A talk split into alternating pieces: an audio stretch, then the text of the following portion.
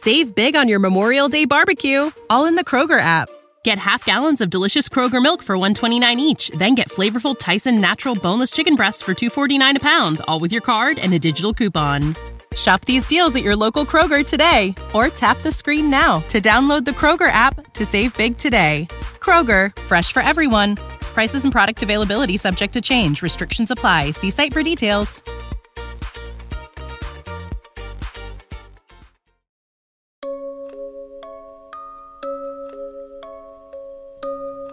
State ascoltando Giallo Quotidiano, il podcast che vi racconta, ogni giorno, quelli che sono gli sviluppi e gli avvicendamenti nelle storie di omicidi e misteri della nostra realtà contemporanea.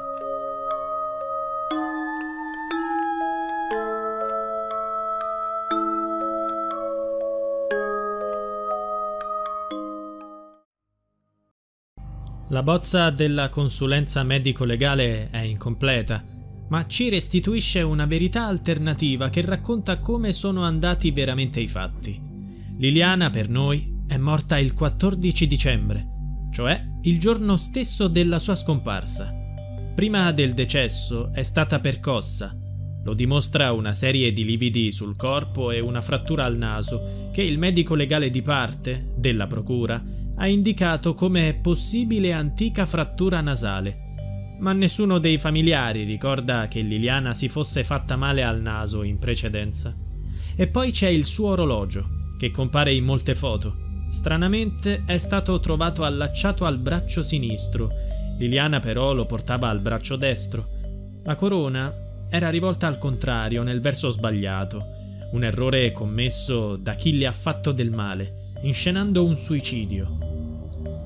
L'avvocato Nicodemo Gentile, presidente di Penelope, associazione vicina alle famiglie degli scomparsi, sembra avere una visione molto chiara della morte di Liliana. Gentile è anche un avvocato che assiste Sergio Resinovich, il fratello della vittima. Nelle scorse settimane sono arrivate le conclusioni del medico legale incaricato dalla Procura di Trieste di analizzare il corpo di Liliana Resinovich. Liliana, 63 anni, è scomparsa il 14 dicembre 2021 ed è stata trovata morta in un boschetto vicino all'ex ospedale psichiatrico di Trieste il 5 gennaio 2022. Il medico sostiene che la pensionata si sia suicidata, ma il rapporto finale non esclude altre ipotesi. Liliana, secondo il documento, sarebbe morta per asfissia, cioè per soffocamento. È stata ritrovata chiusa in due sacchi neri della spazzatura, uno inserito dalla testa e l'altro dai piedi. Inoltre, intorno alla testa erano avvolte due buste legate con un cordino. Quest'ultimo, però, era allentato e non stringeva le due buste, ma giaceva sopra di esse. L'avvocato Gentile rimette tutto in discussione e ha nominato un nuovo perito medico, il professor Vittorio Fineschi, per esaminare l'intero caso e scoprire la vera causa e la data della morte. Restano molte domande. Gentile ha cercato di mettere in ordine gli eventi facendo una propria ricostruzione di quanto potrebbe essere accaduto. Ecco la sua tesi. La bozza della consulenza di parte è incompleta, in quanto priva di foto relative al sopralluogo, al ritrovamento del cadavere, all'esame autoptico, agli abiti e agli accessori rinvenuti nel parco. Ciò non permette quell'esame analitico che consentirebbe ai nostri medici legali di pervenire a proprie determinazioni tecniche.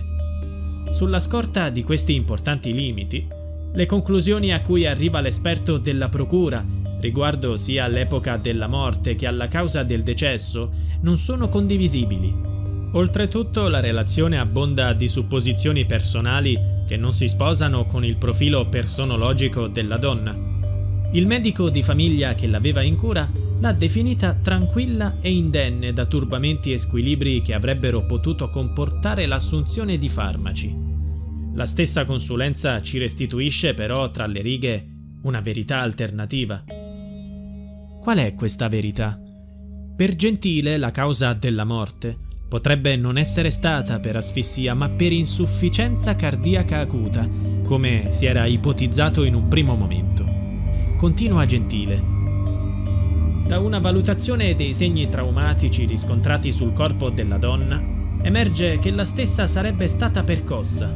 Lo dicono con evidenza quasi banale: la palpebra destra tumefatta, il sangue nella narice destra e il trauma nella parte destra della lingua. Ma anche il colpo ricevuto sulla tempia sinistra e ancora un segno sul seno più scuro delle ipostasi, probabilmente un livido. Infine c'era un piccolo taglio sulle dita di un piede. E poi ci sono alcune strane fratture, come quella al naso, che saranno di valutazione quando avremo tutti gli atti del fascicolo. Per Gentile, Liliana è morta il 14 dicembre, il giorno in cui è misteriosamente scomparsa.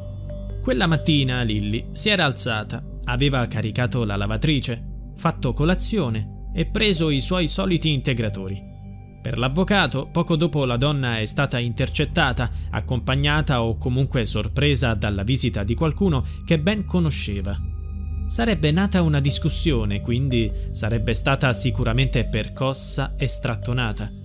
Probabilmente, per un momento, potrebbe aver subito un'occlusione delle vie respiratorie, magari con un capo d'abbigliamento come una sciarpa, un cappello o un giubbotto, che ha determinato lo scompenso cardiaco acuto, sicuramente favorito dai problemi al cuore che aveva la donna. Liliana pesava meno di 50 kg, era magra ed emaciata. Sarebbe stato facile sopraffarla. L'aggressore avrebbe poi avuto la necessità di rivestire Liliana ed è qui che avrebbe commesso l'errore di metterle l'orologio al polso sbagliato. Per il presidente di Penelope si sarebbe trattato di un delitto di prossimità, cioè maturato nel mondo delle relazioni di Liliana.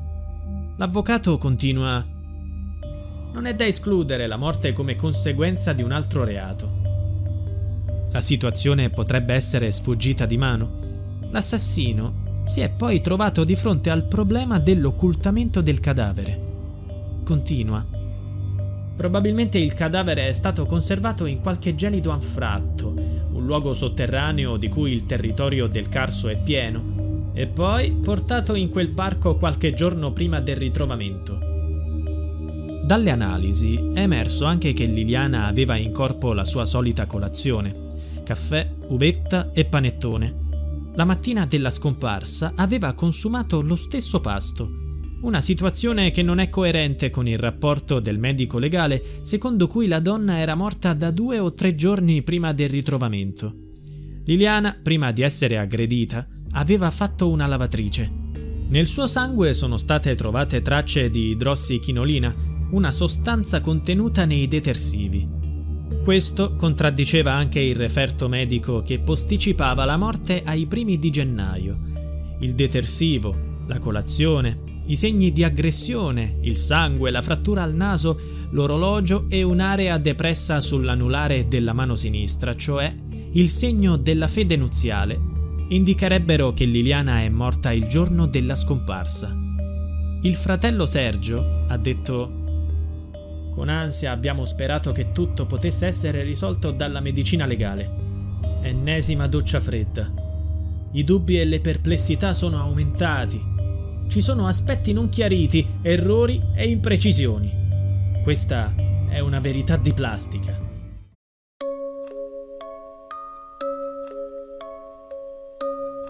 Giallo Quotidiano è a cura di Pier Jacy.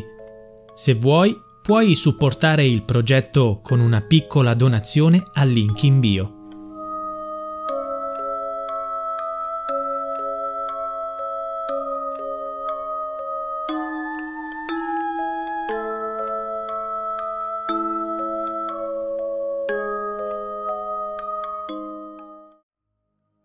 Save big on your Memorial Day barbecue, all in the Kroger app. Get half gallons of delicious Kroger milk for $1.29 each. Then get flavorful Tyson natural boneless chicken breasts for $2.49 a pound, all with your card and a digital coupon. Shop these deals at your local Kroger today, or tap the screen now to download the Kroger app to save big today. Kroger, fresh for everyone. Prices and product availability subject to change. Restrictions apply. See site for details.